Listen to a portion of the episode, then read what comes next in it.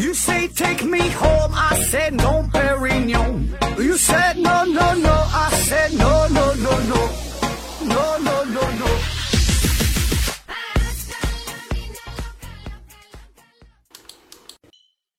拼命探索，不计后果。欢迎您收听思考盒子。之前的节目，咱们上一系列，嗯、都是关于生命、关于身体的这个大的这个主题。今天呢，我们聊点新鲜的话题，说说关于科学的事儿，关于化学的事儿。其实啊，本来这期节目呢，这个题目啊叫做“化学狂魔娶了十三岁萝莉后，竟然教她做了这些”。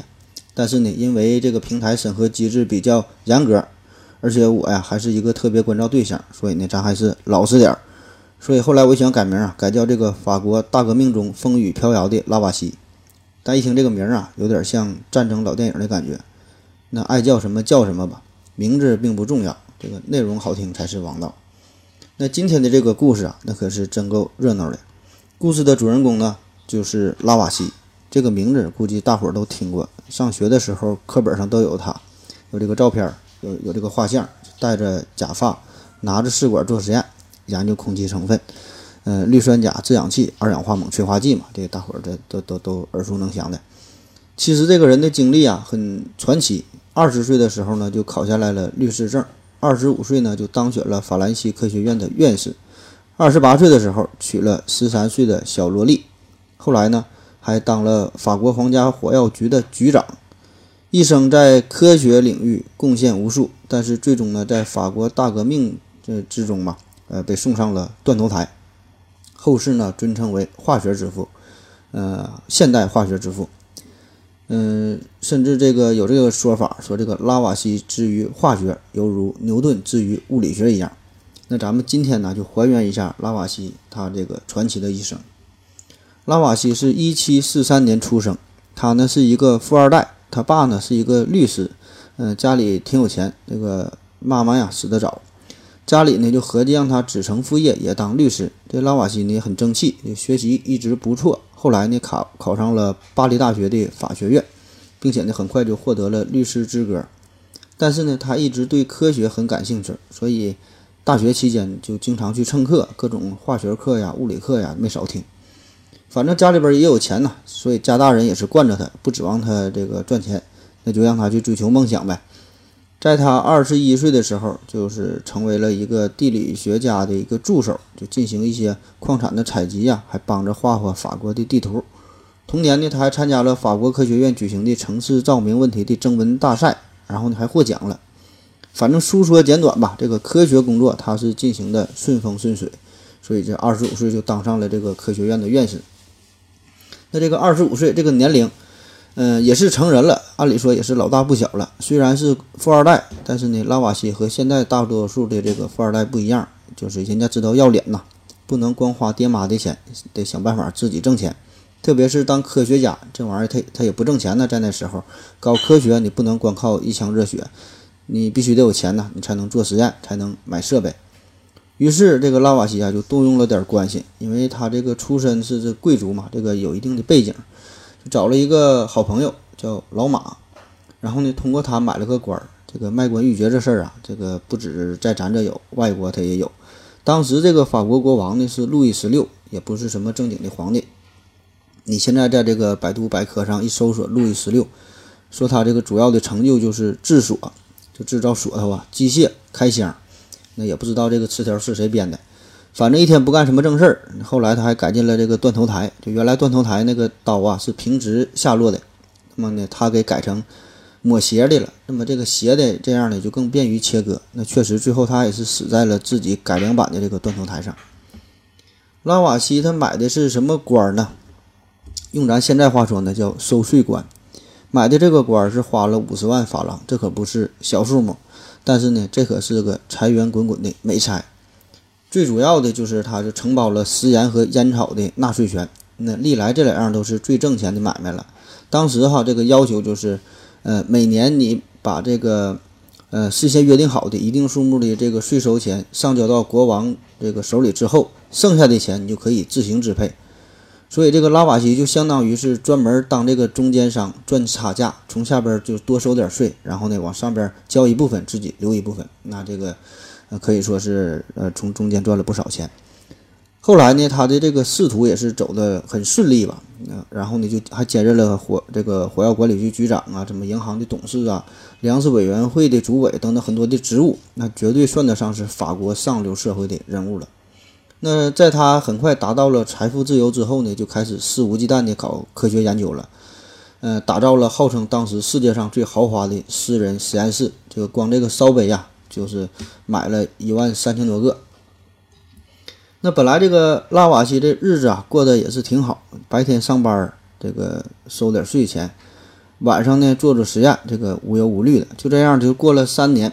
那就在他二十八岁的时候，有这么一个晚上，他的老朋友，就是之前说帮他买官的这个老马，就突然上门来找他说：“这个大事不好了，你得帮帮我呀。”拉瓦锡就说：“你别着急，你有啥事儿慢慢说。”老马说了：“这个这事儿你必须得帮我。”这个对于你来说，现在是有一个好消息，有一个坏消息，你得你要先听哪个？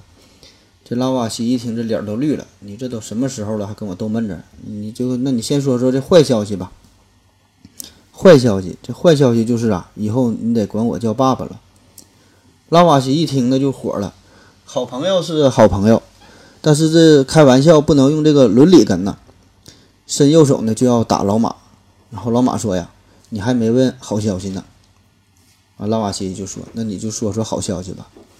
好消息就是啊，你得娶我女儿。”拉瓦西听罢，把这个左手啊也伸出来了，直接抱拳施礼：“爸爸，咱有事儿坐下慢慢说。”那么这个是怎么回事呢？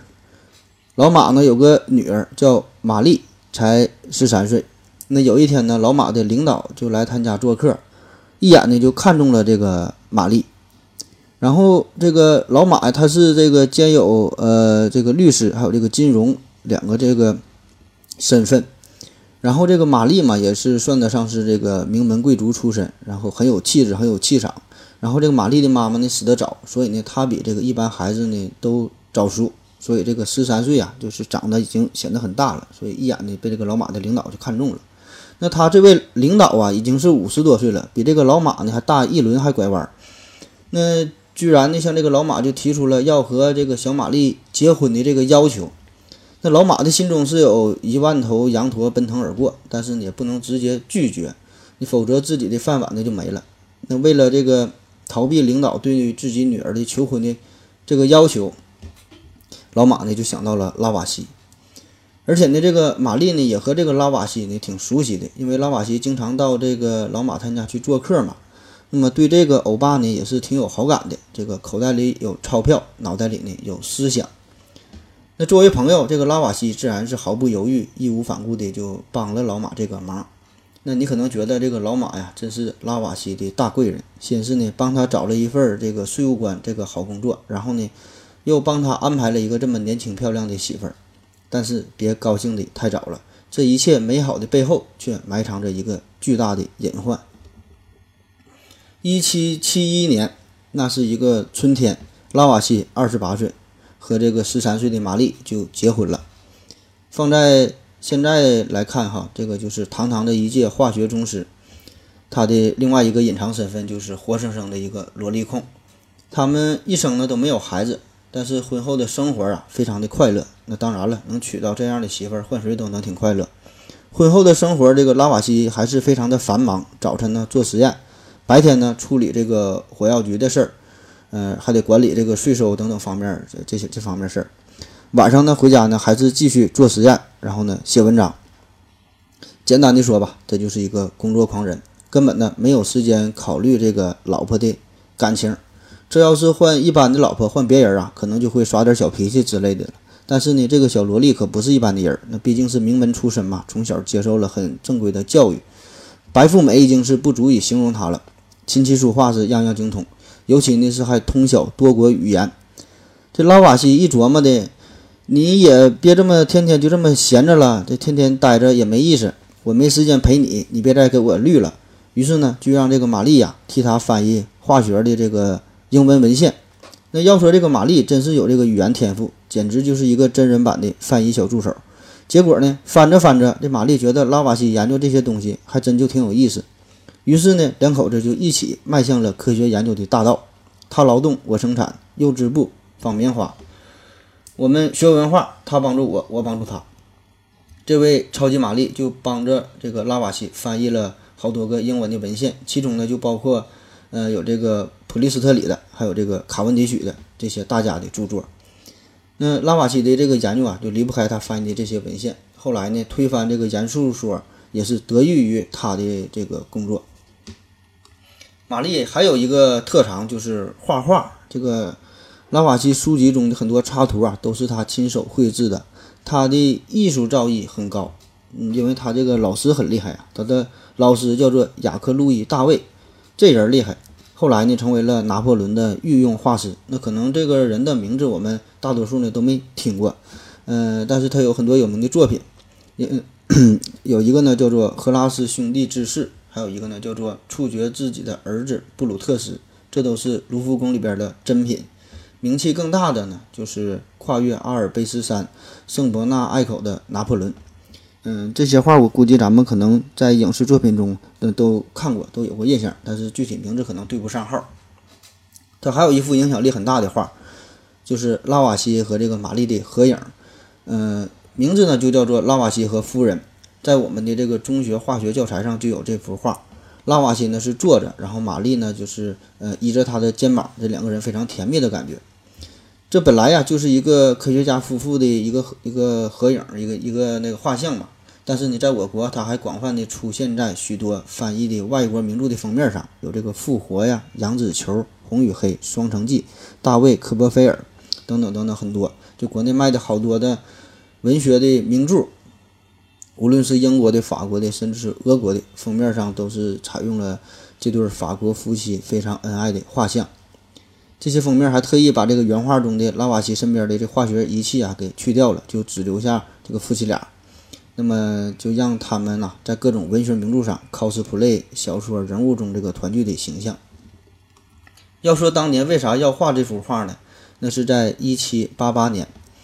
嗯，在这个之前的前一年，这个一七八七年呢，这个拉瓦锡与同时代的其他科学家合作，完成了化学物质的命名还有分类标准化这些这这些工作，出版了化学命名法。所以此时的拉瓦锡呀，已经是攀登到了他的这个人生巅峰。因此，这个玛丽就提议啊，说的咱俩应该画一幅画，就是纪念一下嘛。自然的，这个画像的任务呢，就是落到了雅克大卫身上。当这个玛丽找到这个大卫，就他的这个老师的时候，这大卫呢，很快就很爽快就答应了。不仅呢是因为这个拉瓦锡是著名的科学家嘛，还因为这个大卫是呃玛丽的美术老师。嗯，而且呢，他们还给这个大卫呢是呃。不少的报酬达到了七千利弗尔，最主要的原因呢，就是因为这个玛丽长得非常的漂亮。这个玛丽啊，与她的这位画家老师大卫这俩人关系呢，也是比较暧昧。大卫呢是深深迷恋着玛丽，那他是比这个玛丽大十岁，也有江湖传闻呐，他是在疯狂的追追着这个玛丽，但是呢没成功。反正具体的细节吧，现在已经是无从考证了。而最后这个拉瓦锡是被处死了嘛？那之所以玛丽能够躲过一劫，能活下来。也是因为他的这位老师就保他呀。这大卫当时也是担任，嗯，这个一个委员会一个重要的职务，就负责颁发这个绞刑令的。那么他就是笔下留情，没有签字，然后就救了这个玛丽。这个大卫老师啊，还给玛丽单独画了一幅画，画的可细致了，可慢了，就是慢慢画，慢慢看，就为就为了多看两眼。那各位屌丝啊，也可以学着点哈，学画画其实挺好的，可以找借口给自己心中的女神画个肖像画。借机会多看两眼，那也许看着看着呢，就能擦出火花了。我现在就开始学习画画了。后来这个拉瓦锡被送上断头台了，这个，嗯，玛丽就是改嫁了嘛，嗯，然后玛丽第二任的丈夫呢，也是一位科学家，叫做本杰明·汤普森，这也是个名人，也号称是当时嗯最牛的科学家了。那他是追了玛丽四年。婚后，这个玛丽呢，就是仍然还保持着拉瓦锡的姓氏，算是对拉瓦锡的回忆与纪念了。嗯，但是也有江湖传闻说，这个拉瓦锡当年就活着的时候已经就被绿了。这个玛丽的情人啊，曾经是一个经济学家，名叫杜邦。后来拉瓦锡也是发现了他们之间的这个苟且之事，但是法国人对待这事儿向来都是比较开明的，根本就没往心里去。特别是这个上层阶级的人，你不不整点这个婚外情啊，你都不好意思跟人打招呼。而且这个玛丽很厉害，从来也没耽误他那个正事儿嘛，没耽误你研究工作，那就行了呗。好了，我们先休息一会儿。我要跟正南去尿尿，你要不要一起去啊？我也要去。哎，风姐，我要跟正南、阿呆一起去尿尿，你要不要一起去啊？好了，喝了口水回来，我们继续聊。刚才说了这么半天，我们光顾着八卦了，一点正事儿也没提。下面呢，我们就得说说拉瓦锡正经的这个化学研究工作。那最主要的呢，就是他否定了燃素学说，认清了燃烧的本质。在这个研究过程中呢，顺便还发现了氧气，还提出了元素的概念，也使得化学的定性研究走向了定量研究。你看他这个一万三千多个这试管啊，那是没白买。自从有了人类，化学便与人类结下了不解之缘。钻木取火，到这个用火烤肉，再到烧制陶器、冶炼铜器、冶炼铁器，都离不开燃烧，离不开火。我们的祖先呢，也是一直都在试图弄清楚这个火呀到底是怎么回事，燃烧的本质到底是什么。那在这里边呢，比较有代表性的就是燃素学说，这是在一七二三年由德国医生斯塔尔提出的。他就认为，这个物质在空气中燃烧呢，是这个物质失去燃素，空气得到燃素的过程。比如说这个木炭、嗯油脂、这个硫磺这些呢，就是呃富含着燃素。燃烧以后呢，就只剩下一点点的灰烬了。那石头、黄金这些呢，就是没有燃素，所以呢，它们就不能燃烧。酒精呢，就是燃素与这个水的混合物。那酒精燃烧之后呢，就失去了燃素，就只剩下水了。这么一说呀，感觉还挺有道理。特别是呢，我们看到这个随着火焰的升腾啊，好像真的有什么东西被带走了一样。然后人们还研究还说，这个空气啊是带走燃素的一个呃必须的一个媒介物。那个燃素和空气混合，呃，植物呢能从空气中呢吸收燃素，动物呢又能从植物中呢获取燃素，所以这个动物和植物呢都是易燃的。你要是没有空气这个介质呢，嗯，就不能燃烧，不能带走这个燃素。尽管这个燃素说是错误的，但是他把这个大量的化学事实统一统一到一个概念之下，能够解释呢各种现象。那比如说这个冶炼反应中的，呃，这种化学反应，嗯，所以这个燃素啊一直流行了很久，化学家也是以此为基础做了大量的实验，积累了很多感性的材料。特别是这个燃素说认为化学反应呢是一种物质转移到另一种物质的过程，这个。化学反应中呢，物质是守恒的。这个观点呢，嗯，是奠定了近代现代化学思维的一个基础。这些呢，都是它积极的一面。到了十八世纪，通过对燃烧现象和呼吸作用的深入研究，人们呢才开始认识到气体的多样性和空气的复杂性。比较著名的有这个瑞典的化学家叫舍勒，还有英国的化学家普利斯特里。可以说，他们俩啊，都是通过自己的研究，曾经独自独自的。发现并且呢制得了氧气，但是由于他们被传统的严肃这个学说所束缚，并没能真正的进一步的呃下一步的研究，也没能得出一个正确的结论。虽然这个严肃说可以解释一些现象，但是呢，呃还是有一些现象，呃没法解释的。最重要的就是这个金属燃烧之后啊为什么会变重的这个问题。那按理说你燃烧之后燃素被释放掉了，应该变轻才对。所以这个时候呢，支持燃素学说的人呢，就说呀，这可能是测量误差导致的。甚至呢，有一些比较极端的这个维护者说，这个，呃，金属燃烧过程中这个燃素啊，它是有负的质量，所以它那个，呃，排除之后呢，这个质量呢反倒是增加了。那面对如此局面，我们呢就要请出拉瓦锡出场了。拉瓦锡他做了两个很有名的实验，一个呢，他是把少量的汞放在一个密闭的容器里。这样呢，连续加热十二天，结果发现有一部分银白色的液态汞变成了红色的粉末，同时呢，容器里的空气的体积减少了五分之一。拉瓦锡呢，就研究剩下的那部分的空气，发现呢，这部分空气既不能维持人和动物的呼吸，也不能支持可燃物的燃烧。他认为这些空气呢，就是氮气。呃，在拉丁文里，这原来的意思呢，就是不能维持生命的意思。然后呢，拉瓦锡呢，再把这个汞表面上所生成的红色的粉末，也就是咱现在说的氧化汞啊，把它重新收集起来，放在另外一个较小的容器里，然后再经过这个强热之后，得到了汞和氧气。而且这个氧气的体积呢，恰好是等于原来密闭容器里所减少的呃那部分空气的那个体积。那他认为呢，这种气体就是一种单一的元素。一七七七年呢，就把它正式命名为叫 oxygen，就是含义含义就是呃一种酸的元素，也就是我们现在说的这个氧气。第二个实验呢，是他在成为院士的时候，他读到了一篇论文，说这个金刚石啊，在空气中加热会燃烧起来，变成一股气体。现在我们知道这个金刚石的这个成分呢，就是碳，那确实会燃烧，变成二氧化碳。这篇论文呢，就是让拉瓦锡呢非常感兴趣，然后他就重新做了这个实验。不过呢，他采用的一个略有不同的方式，就是在金刚石的外面涂上了一层厚厚的石墨，嗯，把这个金刚石呢加热到发红的状态，几个小时后，然后再冷却，剥脱外面的石墨，这个金刚石呢仍然是完好无损的，就是并没有烧掉。所以呢，他就得出了结论，这个燃烧啊跟空气有关。拉瓦锡就推测，在这个石石墨。把这个石墨涂在金刚石表面之后，这金刚石就与空气隔绝了，所以呢，金刚石就没有烧掉。所以这个空气啊，在这个呃燃烧的现象过程中是扮演了一个非常重要的角色。这个呢，大家也可以自己做实验，拿个这个钻戒试一试，外面涂一层油漆，看看能不能点着。温度太低不行，起码得一千来度。万一真要点着了，烧没了，也别来找我。我们之前说了，这个普利斯特里和舍勒都是在他之前曾经呢独立发现了氧气。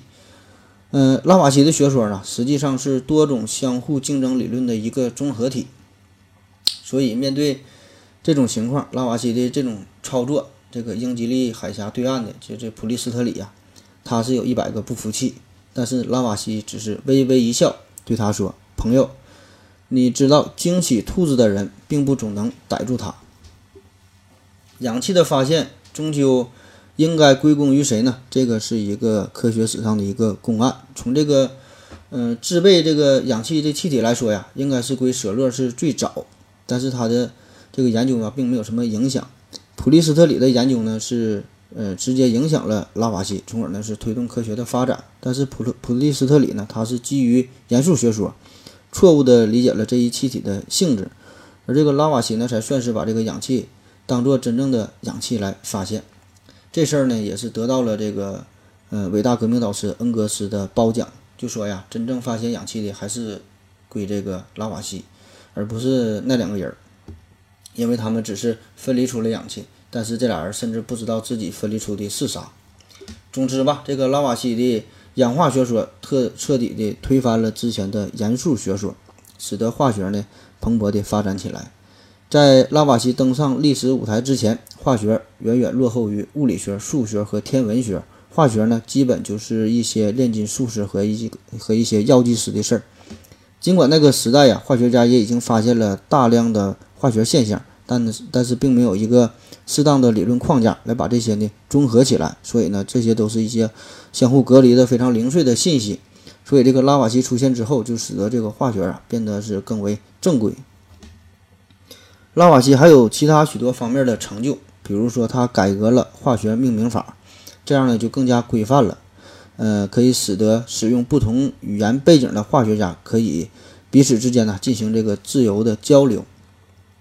其中的很多原则加上后来的呃贝采里乌斯的符号系统，形成了至今仍在沿用的化学命名体系。拉瓦锡呢还提出了元素的定义。那用他的话说呢，所谓的元素就是用化学方法不能再分的简单的物质，所以叫化学元素。那你要是用物理的方法呢，那那这个元素就还能再再分下去。他还发表了一个，呃，现代化学的一个元素列表。那这个元素列表，那有有些同学可能就纳闷了，这个元素周期表，这不是门捷列夫最先提出来的吗？其实这个表和门捷列夫提的元素周期表不同，拉瓦锡呢只提出了，呃，这个表只包含三十三种元素。而且这三十三种元素啊，也不都是元素，这里边呢有光，有热，还有液态。嗯，这也没办法，这就是当时的这个科学的局限性。一七九零年，他还参加了法兰西科学院组委会，嗯，负责的叫改革旧度量衡制，创造新的国际通用单位的这个工作。那参会的呢，还有孔多塞、拉格朗日和蒙日等这些名人。然后呢，就确定了这个重量单位克，还有这个长度单位米。这对后来的科学发展呢都有很大的这个促进的作用。拉瓦锡是这个近代化学之父，也是法国近百年来难得一遇的化天才化学家，推翻了前人脑海中固有的观念。拉瓦锡用这个实验证明了化学反应中的质量守恒定律。那这个定律啊，也是也并非是他的原创，在拉瓦锡之前呢，很多的自然哲学家、化学家呢都有过类似的观点。而在他之前，这个1748年，俄罗斯的化学家叫米哈伊尔·瓦西里耶维奇·罗孟，呃，诺索夫，这这是一个人儿。他呢是曾经精确地进行了测定，并且呢提出了质量守恒定律。但是因为他是在莫斯科大学嘛，这个地方是远离欧洲科学研究中心，所以他这观点也是没有人注意到。呃，最后吧，反正就是拉瓦锡通过自己的努力，在这个化学界、在科学界呢是得到了一定的地位。你看他这个一万三千多个试管，真是没白买。好了，咱们再歇一会儿。我要跟正南去尿尿，你要不要一起去啊？我也要去。哎，风姐，我要跟正南、阿呆一起去尿尿，你要不要一起去啊？好了，尿了个尿回来，我们继续说。介绍完了拉瓦锡辉煌的科学研究，下面我们就得说说他的结局了。一个化学家怎么会被送上这个法国大革命的断头台呢？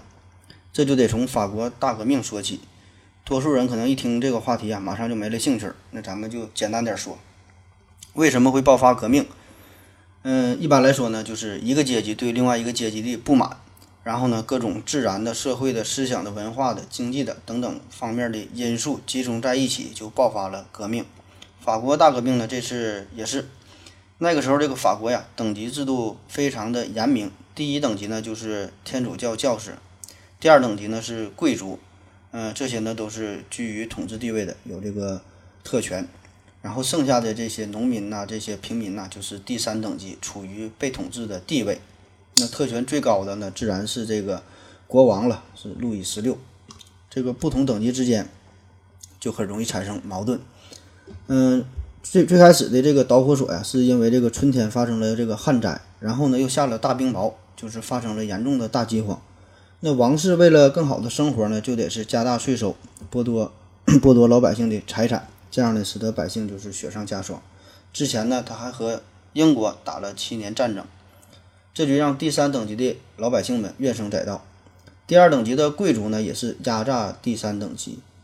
同时呢，这个第二等级他这个贵族们，他们有了钱之后，又开始与第一等级产生了敌对情绪，就是他有钱但是没有权利嘛，所以呢，第二等级这些人也是不满。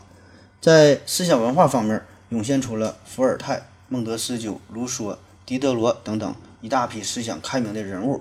这就让天赋人、天赋人权、君主立宪、三权分立等等这些思想应运而生，并且呢日益的深入人心，这就让统治阶级的地位岌岌可危。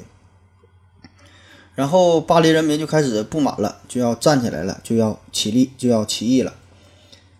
革命呢，那就是呃得有组织的，得有带头的。那这里边咱介绍两个比较有影响力的，一个叫做吉伦特派，一个叫做雅各宾派。这两派之间呢也是互相斗争。吉伦特派呢是促使了这个国王路易十六，然后成立了法兰西第一共和国。雅各宾派呢则是更加的激进，更加的暴力，甚至呢会采用一些恐怖政策。所以他们这个组织的内部啊，也是一点点的走向了分裂和内讧。那了解这么多，暂时就够用了。然后就得请出咱们最后一一位这个重要的人物，嗯，他就叫马拉。有一幅名画叫《马拉之死》，就是一个人死在浴缸中。这幅画，那就就是这个人，就是马拉。而作画的这个人，这个作者哈，画画这个人，就是我们之前介绍的玛丽的老师，就是这个雅克大卫。这马拉呢，原来是一名医生，他和这个拉瓦锡啊俩人岁数呃一样，一边大。但是这个马拉他是也不好好当医生，先是呢开始研究哲学。呃，匿名发表了很多文章，这个论人的灵魂哈，试图证明灵魂的存在，还发表了关于人的哲学论文，也不知道是研究什么的。然后这些著作吧，他就想给这个大师看呐，就找到了这个伏尔伏尔泰和这个狄德罗这俩人呢，一个是挖苦哈，一个是带搭不理的。那么他就发现呢，自己不是哲学这块料，那就改行嘛，改行就研究科学吧。那那时候这个研究这个燃烧燃烧的现象非常火嘛，这个燃素学说，所以呢，这个马拉也在这个法国皇家科学院做了一连串的实验，那就积极的支持这个燃素学说。然后呢，还出了本书，就叫《火焰论》，他心里美滋滋的。嗯，当时呢，他就把这本书啊，也是拿给这个呃科学院一个重量级的人物来看哈，看看有没有价值啊，这个评审一下。但是呢，得到了这个人非常不留情面的完全的一个否定。那这个人呢，就是拉瓦锡。所以呢，在科学圈，马拉和这拉瓦锡俩人就是结下了梁子。那本来这个科学这事儿就是挺纯粹的，那谁说的对，就谁能证明出来，那就听谁的呗。错了咱就改呗，本来也不是什么大事儿。但是呢，马拉不这么认为。这个马拉心眼儿小啊，这马拉很生气，后果呢很严重。既然这老子呢当医生不行，也做不了哲学家，也当不了科学家，那我就干革命吧。所以在一七八九年法国大革命刚刚爆发之后，马拉呢立即就是投入了战斗。成为了法国大革命的革命领袖，嗯，雅各宾派的三号人物。他还创办了《人民之友》这个报纸，嗯，成为了支持激进民主措施的一个喉舌。革命工作做的呢，确实是很厉害，风生水起。嗯，他以惊人的毅力同这个政治迫害呀、贫困呐、疾病啊做斗争，几乎呢是凭借着一己之力哈，就撰稿、编辑、出版这些工作哈，都是一个人完成，被誉为“人民之友”。那这个时候，这个拉瓦锡呀也是开始意识到了自己的情况不妙，因为他本身这个出身他是这个上层社会的人嘛，曾经在这个政界被推选为众议会的议员，还是税务官，嗯，而他还有这个科学的身份，而他这个科学的身份也都是为了这国王服务的，这老百姓对他早就是恨之入骨。那当时这个法国的国情就是日益紧张起来，举国上下呢犹如旋风般的这个混乱就爆发了。所以这个一下子就把这个拉瓦锡推上了风口浪尖之上。那我想当时他也一定会感叹，叫身后有余忘缩手，眼前无路想回头。因为大约同样是在呃一百年前哈，有一个跟他这个经历差不多的人，这是一个英国人，叫做波伊尔，和他这个处境非常像啊。那个时候是法国的资产阶级革命，但是呢，这个波伊尔是两耳不闻窗外事，一心就是做实验。那就在这个同样的这个处境之下，这拉瓦锡呢确实未能做到，未能做到这一点。年纪轻轻就走上了仕途，就卷入了这场无情的这个历史洪流之中，最后就断送了自己。那这个时候，这个马拉嘛，他就变成了政治家、革命家。后来呢，还是掌握了这个雅各宾派的大权。那这回这个马拉可是找到了报仇的机会了，宣称这个共和国不需要科学，还在这个杂志上这个煽动群众，就把这个拉瓦锡啊说成是一个。呃，骗子集团的首脑，呃，说要埋藏这个呃人民公敌，说他是一个伪学者，而且就咱就说这个拉瓦锡本身成分太高嘛，这个呃出身太好了，嗯，所以这个最后他呢就是成为了这个老百姓心目中的一个大恶人，就是成为了一个革命的对象。当然这个时候也有也有好人哈，也有好人站出来替他说话，嗯，各个学会啊也是纷纷向国会。提出要赦免拉瓦锡的请求，就说这个拉瓦锡啊，这个科学研究工作做得很好，很有贡献呢，希望可以保全他的性命。拉瓦锡自己也表态了，就是愿意结束自己的政治生涯，就是做一个安静的药剂师，就天天做做实验，搞搞研究，不参与这政界的事儿。但是雅各宾派根本不管你这事儿啊，你要是不提科学这事儿吧，还能好点儿，你越提科学越伤心，这个马拉呢就越生气。所以在一七九四年五月七号，就是开庭审判了。结果有二十八名这个税务组的成员全部全部都是处以死刑，嗯，而给这个拉瓦锡这个绞死的这个理由啊，是说他在这个烟草里面掺了水分，然后拉瓦锡自己解释说是为了保湿的作用。就第二天吧，第二天这个十八世纪最伟大的科学家之一，现代化学之父拉瓦锡，嗯，就被法国人民以这个革命的名义送上了断头台。他最后也是向这个人民法庭提出了一个请求，就说的咱稍微宽限几天行不行？我就整理一下最后的化学研究的这个结果，这个资料我就整理一下，然后你就再再再砍脑袋。那得到的回答就是学者也不例外，就非常的冷酷无情。被送上断头台的一共这二十八个人嘛，这这这里边呢还有他的这个老朋友，就是也是他的这个岳父大人，就是这个老马呀。然后这个咱之前说了，这个这个玛丽嘛，玛丽是因为她的美术老师保她，这个留住了一条小命。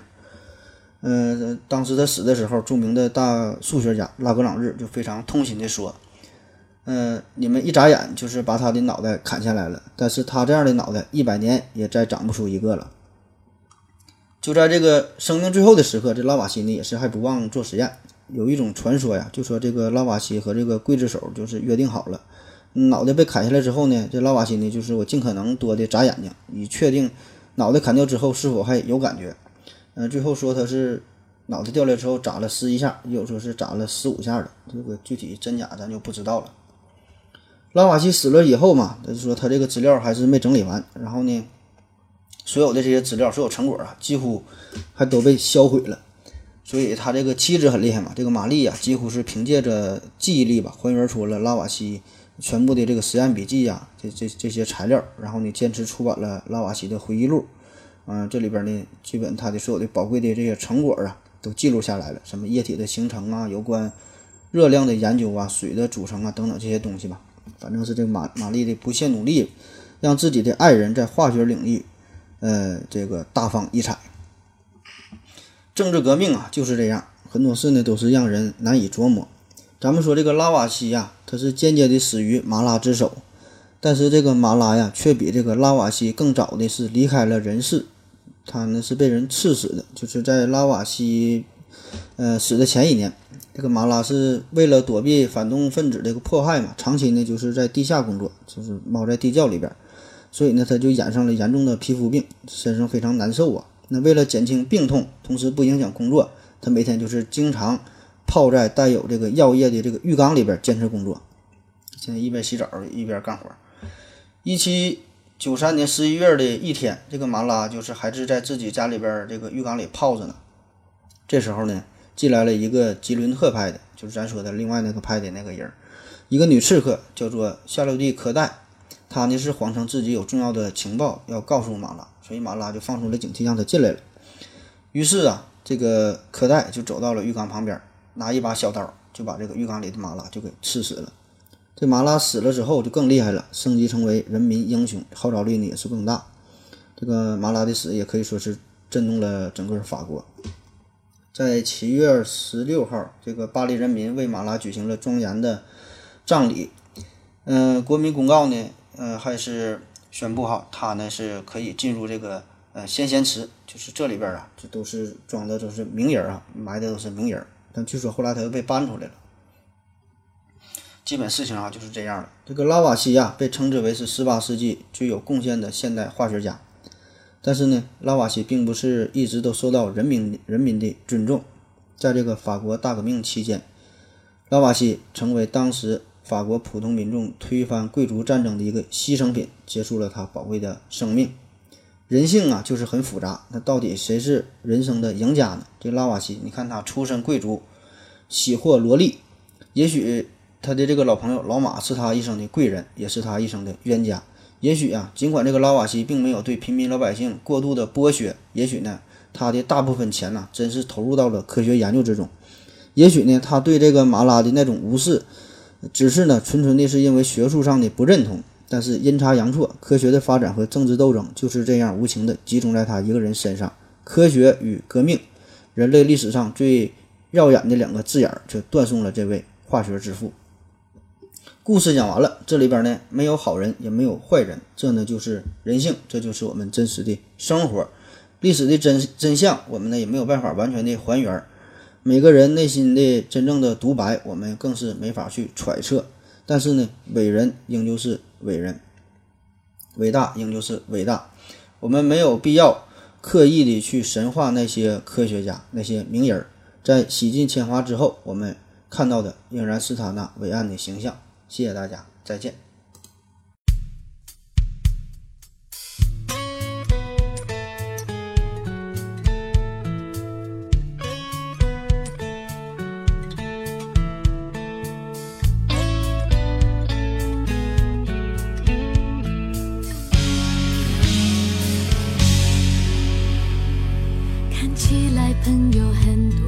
知心的没几个，而最关心的就是你。尤其在这些年后，分开的那么远，感情就更难说出口。回程的机票在手，也许明天就走，其实都可以更改的。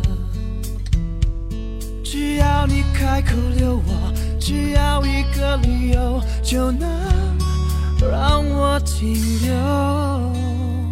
别太晚，别太乱，别太烦，告诉我有没有人让你取暖？谈情感，谈孤单，谈平凡，虽然所有相聚都可能面